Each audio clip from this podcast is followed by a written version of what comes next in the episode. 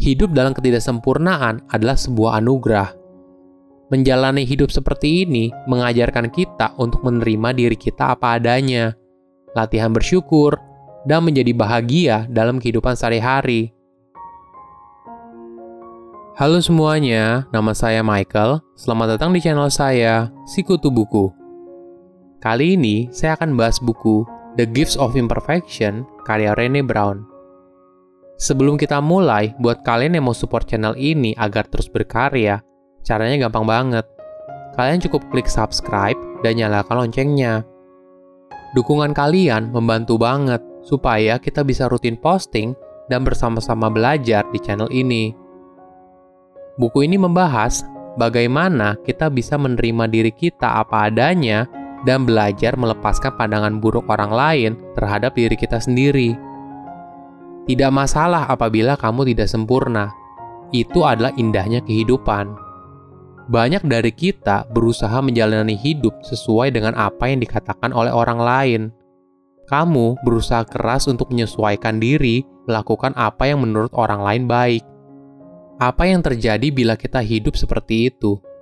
Tentu saja kita tidak akan bahagia.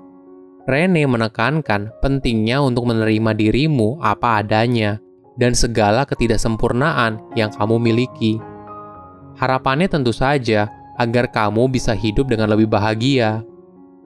Apakah kamu mau ketika saatnya kamu mendekati kematian, kamu baru sadar kalau selama ini kamu hidup dalam kepalsuan? Kamu tidak bisa menjadi dirimu sendiri dan selalu berusaha hidup sesuai dengan pandangan orang lain. Jika kamu ingin berubah, kamu harus berhenti mempercayai kalau kamu harus menjadi sesuatu yang bukan dirimu. Dan kamu harus mulai berpikir kalau diri kamu yang sekarang baik-baik saja apa adanya. Saya merangkumnya menjadi 3 hal penting dari buku ini. Yang pertama, menjadi diri sendiri apa adanya. Menjadi diri kita apa adanya tanpa mendengarkan seperti apa yang masyarakat pikirkan tentang kita tentu saja tidak mudah. Apalagi di era media sosial seperti sekarang, di mana ada tekanan sosial untuk terlihat keren, menjalani hidup yang sempurna, dan bahagia. Makanya kita sering dengar, kok di media sosial dan ketemu aslinya beda ya?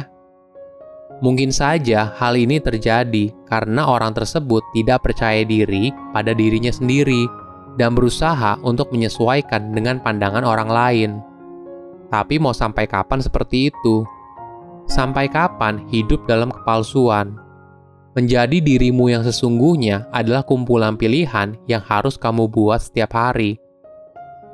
Ini merupakan pilihan untuk jujur, pilihan untuk membiarkan dirimu yang sebenarnya untuk terlihat. Menjadi dirimu yang sesungguhnya berarti kamu punya kendali untuk menceritakan kisah hidupmu seperti apa. Kamu tidak membiarkan orang lain memberitahu siapa dirimu. Apa yang orang lain katakan tentang dirimu bukanlah dirimu yang seutuhnya. Itu hanyalah bagian dari interaksi dia dengan dirimu, yang kemudian diproses menjadi persepsi dirimu di mata dirinya. Tapi, apakah itu dirimu yang sebenarnya? Apakah itu merupakan gambaran lengkap tentang siapa dirimu? Tentu saja tidak. Oleh karena itu, tugas kamu adalah menceritakan siapa dirimu yang sebenarnya. Suatu saat, ketika kamu lelah akan semua kepalsuan, maka mungkin kamu akan memilih untuk menjadi diri kamu apa adanya. Tentu saja ini butuh keberanian dan rasa sayang kepada diri sendiri. Ketika kamu jujur tentang siapa dirimu, maka kamu akan menemukan hubungan manusia yang berkualitas dan orang yang menerima kamu apa adanya. Kedua, hidup perfeksionis yang semu. Apakah kamu seorang perfeksionis? Apakah ini adalah kualitas diri yang positif?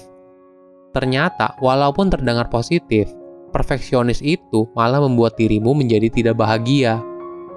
Mungkin perlu dipahami, kalau menjadi perfeksionis tidak sama dengan menjadi versi terbaik dari dirimu atau pengembangan diri. Kok tidak sama? Ya karena motivasinya berbeda. Perfeksionis berputar pada pengejaran diri pada suatu hal yang sempurna. Jika kita tampil sempurna, hidup dan berperilaku yang sempurna, maka kita dapat melindungi diri kita dari kritik, penilaian, atau kesalahan. Artinya, semua itu bertujuan untuk melindungi diri kita dari rasa malu. Pola pikir ini cukup bahaya, karena hidup sebagai perfeksionis berarti nilai diri kita bergantung pada dukungan atau penerimaan dari orang lain. Kita dapat menghindari perfeksionisme dengan jujur tentang rasa takut kita soal rasa malu yang muncul dari omongan orang lain, dan mengingatkan diri kita untuk melakukan segala sesuatu untuk diri kita sendiri daripada untuk orang lain. Misalnya, ketika kamu memutuskan untuk mengurangi berat badan, jangan biarkan pendapat orang lain tentang kamu dan tubuhmu menjadi motivasi untuk mengurangi berat badan. Melainkan, katakan pada dirimu sendiri bahwa olahraga dan diet sehat akan membuat kamu merasa lebih baik dan lebih sehat. Keberhasilan atau kegagalan di dalam proses tersebut tidak akan mempengaruhi nilai diri kamu secara pribadi. Dalam perjalanan hidup menjadi perfeksionis, kita sering menggunakan hidup orang lain sebagai patokan. Kita berusaha untuk memiliki kehidupan orang lain. Kita merasa hidup orang lain terlihat begitu sempurna dan sangat berbeda dari hidup yang kita jalani sekarang. Tapi dalam perjalanan kita untuk menjadi orang lain, kita akan kehilangan siapa diri kita yang sebenarnya, sesuatu yang unik dari diri kita. Hal ini disebabkan ketika berkompetisi, kita berusaha untuk menyesuaikan dengan orang lain. Jadi, bagaimana caranya agar kita bisa berhenti membandingkan diri kita dengan orang lain? Jadilah kreatif. Kreativitas adalah ekspresi siapa dirimu. Itulah yang membuatmu spesial. Itulah yang membuatmu berbeda. Kita semua memiliki bakat dan passion yang terpendam. Kita harus belajar menerimanya daripada mengabaikannya hanya demi pekerjaan yang menghasilkan uang. Misalnya, mungkin kamu punya bakat dalam seni, atau mungkin kamu pandai berbicara, atau mungkin dalam hal statistik. Tentu saja, tidak semua bakat dan passion ini mampu menghasilkan uang. Tapi dengan mengetahui apa bakat dan passion yang kita miliki, maka kita juga bisa menjalankannya berbarengan dengan kehidupan yang kita jalani saat ini. Misalnya, kalau kamu suka menulis, tapi pekerjaan kamu yang sekarang adalah seorang akuntan, kamu bisa dengan bangga mengatakan kalau diri kamu adalah seorang akuntan dan juga seorang penulis. Ketiga, bersyukur dengan hidup yang biasa-biasa aja. Bersyukur adalah latihan untuk menumbuhkan kebahagiaan. Hal ini memiliki dampak besar tentang bagaimana kita menjalani hidup. Ketika kita bersyukur, artinya kita menyadari kalau kebahagiaan bukan berasal dari hal eksternal yang tidak bisa kita kontrol, tapi kita memilih untuk bahagia dengan latihan bersyukur. Salah satu latihan bersyukur adalah dengan mengatakan kepada diri sendiri kalau apa yang kita miliki sekarang sudah cukup, daripada kita melihat segala kekurangan yang kita miliki sekarang.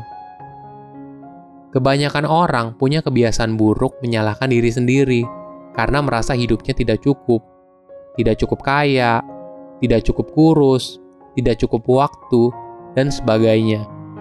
Sebaliknya, kita harus fokus pada hal-hal yang sudah kita miliki. Kunci dari bersyukur adalah menghargai hal yang terlihat biasa-biasa saja, yang sehari-hari ada di dalam hidup kita. Misalnya, masih bisa bernafas, masih bisa makan setiap hari, masih bisa berjalan, masih bisa punya internet, bersama orang yang dicintai, dan sebagainya. Menjadi bahagia tentu saja tidak selalu setiap saat. Maka itu, kita perlu latihan bersyukur sebagai pengingat kita untuk bahagia.